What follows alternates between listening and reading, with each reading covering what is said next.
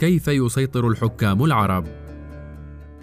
ذكرنا في مقالة الأسبوع الماضي أن سيطرة الحكام العرب على مقاليد الحكم هي هدفهم الاستراتيجي بسبب رغبتهم في البقاء في السلطة للأبد.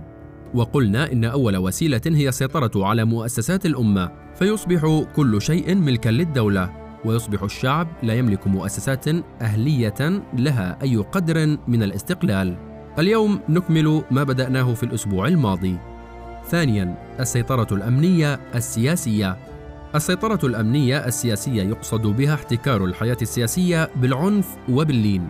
ستجد أجهزة الأمن السياسي داخل جميع الأحزاب السياسية في مصر على سبيل المثال يوجد في أمن الدولة قسم للأحزاب السياسية وهو أمر عجيب.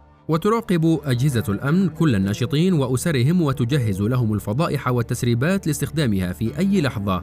كاتب هذه السطور اكتشف أجهزة للتنصت في مكتبه بالقاهرة في تشرين الثاني نوفمبر عام 2010 وأعلن ذلك وكانت فضيحة كبيرة لنظام مبارك في ذلك الوقت.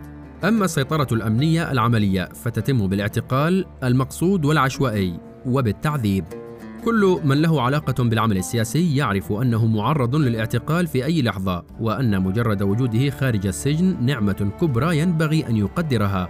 إنها منة من الأجهزة الأمنية وعليه أن يشكرها على هذه النعمة وأن يسبح بحمدها آناء الليل وأطراف النهار. ولكي تكتمل السيطرة الأمنية السياسية لابد من مظالم في السجن.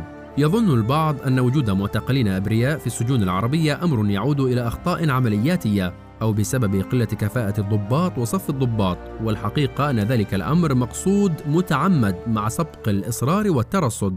يعتمد الحاكم العربي في حكمه على إشاعة الرعب في المجتمع. وهذا الرعب نابع من رعبه هو شخصيا من عقاب الناس له إذا تمكنوا. ونابع أيضا من رغبته في أن يفكر أي مواطن ألف مرة قبل أن يتحرك باتجاه المعارضة السياسية. لذلك يحرص الحاكم العربي على وجود آلاف من المعتقلين ظلما في سجونه. لكي يحكي الناس عن تلك الأهوال ولكي تصل أساطير القمع إلى كل الأسماع. وكلما ازداد قمعه ازداد معتقلوه وكلما ازداد خوفه من الناس كثرت سجونه الأمر الآخر الذي يحرص عليه الحكام العرب وهو أمر لهم فيه أكبر باع هو التعذيب. السجن دون تعذيب أمر يمكن احتماله وتقييد الحرية دون الاعتداء الجسدي والنفسي اختبار بسيط بالنسبة لشعوبنا العظيمة. لذلك تحولت السجون العربية إلى سلخانات بحيث يصبح التحدي الحقيقي لكل مسجون هو البقاء على قيد الحياة وليس مجرد التغلب على تقييد الحرية. من أغرب ما قرأته في الفترة السابقة مذكرات الكاتب الروائي التركي الكبير أورهان كمال ثلاث سنوات ونصف مع ناظم حكمة ترجمه للعربية الأستاذ أحمد زكريا والأستاذة ملاك أوزدمير. في ذلك الكتاب حكى الكاتب ذكرياته مع شاعر تركيا العظيم ناظم حكمة في السجن. والحقيقة أنني منذ الصفحة الأولى للكتاب وحتى الصفحة الأخيرة كنت أكاد أجن من الرفاهية التي يعيش فيها السجناء السياسيون في تركيا في عصر يعتبره الأتراك من أسوأ عهود الاستبداد مقارنة بأوطاننا العربية المنكوبة بحكامها. أقصد إن أوضاع السجون في تركيا في تلك الفترة لا يمكن مقارنتها حتى بأوضاع السجون في العهد الملكي في مصر مثلاً. في وطننا العربي العظيم ومنذ عشرات السنين ليس السؤال الحقيقي في ذهن كل مواطن عربي إذا سجنت متى أخرج، بل هو سؤال آخر: أخرج حيا إذا سجنت؟ ثالثاً السيطرة الأمنية الجنائية. من ضمن السيطرة الأمنية التي تحكمها أجهزة الأمن في الدول العربية السيطرة على الأمن الجنائي وتحويله إلى مصدر رزق لأعضاء الأجهزة الأمنية وذراع بطش في الوقت نفسه. فترى كل النشاطات الإجرامية من سرقة السيارات والمنازل وتجارة المخدرات والسطو المسلح وتهريب الآثار وغيرها. تصب في نهاية الأمر في صندوق مقسوم بين العصابة والضباط.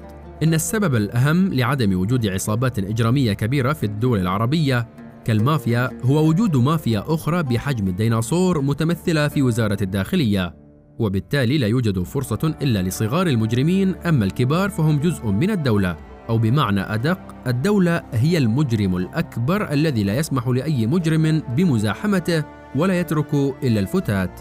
وزارات الداخلية في كثير من الدول العربية لا ينبغي ولا يمكن أن تلتزم بالقانون. بل يجب أن تتلطخ يداها بالدماء وأن تتلطخ سمعتها بالوحل وأن يتلطخ شرفها بالقاذورات. كل ذلك ليسهل التحكم فيها وفي أعضائها.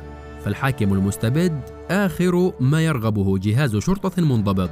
إن السيطرة الأمنية الجنائية ليس المقصود بها مجرد عدد كبير من الجنود المسلحين بل يقصد بها معنى أعمق من ذلك. السيطرة الأمنية هنا تعني تحويل أجهزة الأمن من مؤسسات صممت لتأمين حياة الناس إلى مؤسسات تدير الجريمة بحيث يصبح غالبية المجرمين في البلاد جنودا عند أجهزة الأمن تستخدمهم الدولة في كل ما يمكن أن يخطر ببال الإنس والجن. فهم أشبه بموظفين غير رسميين ينضوون تحت لواء تلك الأجهزة ويتم استدعاؤهم وقت الحاجة بكل سلاسة.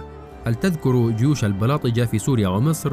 هؤلاء المجرمون الذين هم في الحقيقة أتباع لأجهزة المخابرات والأمن هم من يزور الانتخابات بإرهاب الناخبين والمرشحين بإفساد المؤتمرات الانتخابية وبحصار اللجان وبكل أشكال الاعتداءات التي تؤدي إلى إحجام المرشحين والناخبين بحيث تصبح عملية تزوير الانتخابات أمرا في غاية السهولة إذ لا أحد يجرؤ على الاقتراب من اللجان أصلا. وغير خاف أن التزوير أساس من أسس وجود هؤلاء الحكام في السلطة. وأي انتخابات نزيهة ستسقطهم فورا. ومما يوكل لهذه الجيوش من البلاطجة أيضا الاعتداء على المتظاهرين في أي حالة تحرك شعبي والإبلاغ عن أماكن التجمعات وعن الناشطين والاندساس بين المتظاهرين لإثارة الفتنة. وكم رأينا من أحداث مفتعلة انتهت بنهايات مأساوية سالت فيها دماء زكية بسبب هؤلاء في العديد من الدول العربية. من كل ما سبق يتضح أن الحاكم العربي لا يمكن أن يعيش في بيئة طبيعية أو تحت حكم القانون، لذلك تعيش كثير من الدول العربية في حالة طوارئ وتحت الأحكام العرفية منذ عشرات السنين. وتحولت القوانين الطبيعية مع الوقت بفضل مئات التعديلات التي قامت بها برلمانات لم ينتخبها الشعب إلى ما هو أسوأ بكثير من قوانين الأحكام العرفية وأصبح تمديد حالة الطوارئ أمرا غير ضروري ففي يد السلطة قوانين أسوأ من قوانين الطوارئ وينفذها جهاز شرطي لا يبالي بالقانون. ملحوظة. غير خاف على القارئ الكريم أن الحديث عن وزارات الداخلية وأجهزة الأمن في المقالة لا يعني أن كل العاملين فيها مجرمون فاسدون ولا ينفي وجود استثناءات. وغير خاف على القارئ الكريم أن الكاتب يتحدث عن السياسة العامة لإدارة المؤسسات الأمنية لا عن سلوك مئات الآلاف من المنتمين لها والعاملين فيها. لذلك لا يمكن أن يعترض معترض بذكر بعض النماذج الحسنة في هذه المؤسسات لأنها ستظل استثناء ولأن الحديث هنا عن السياسة العامة للمؤسسات لا عن سلوك الأفراد واحدا واحدا. في الأسبوع القادم نكمل كيف يسيطر الحكام العرب على دولهم.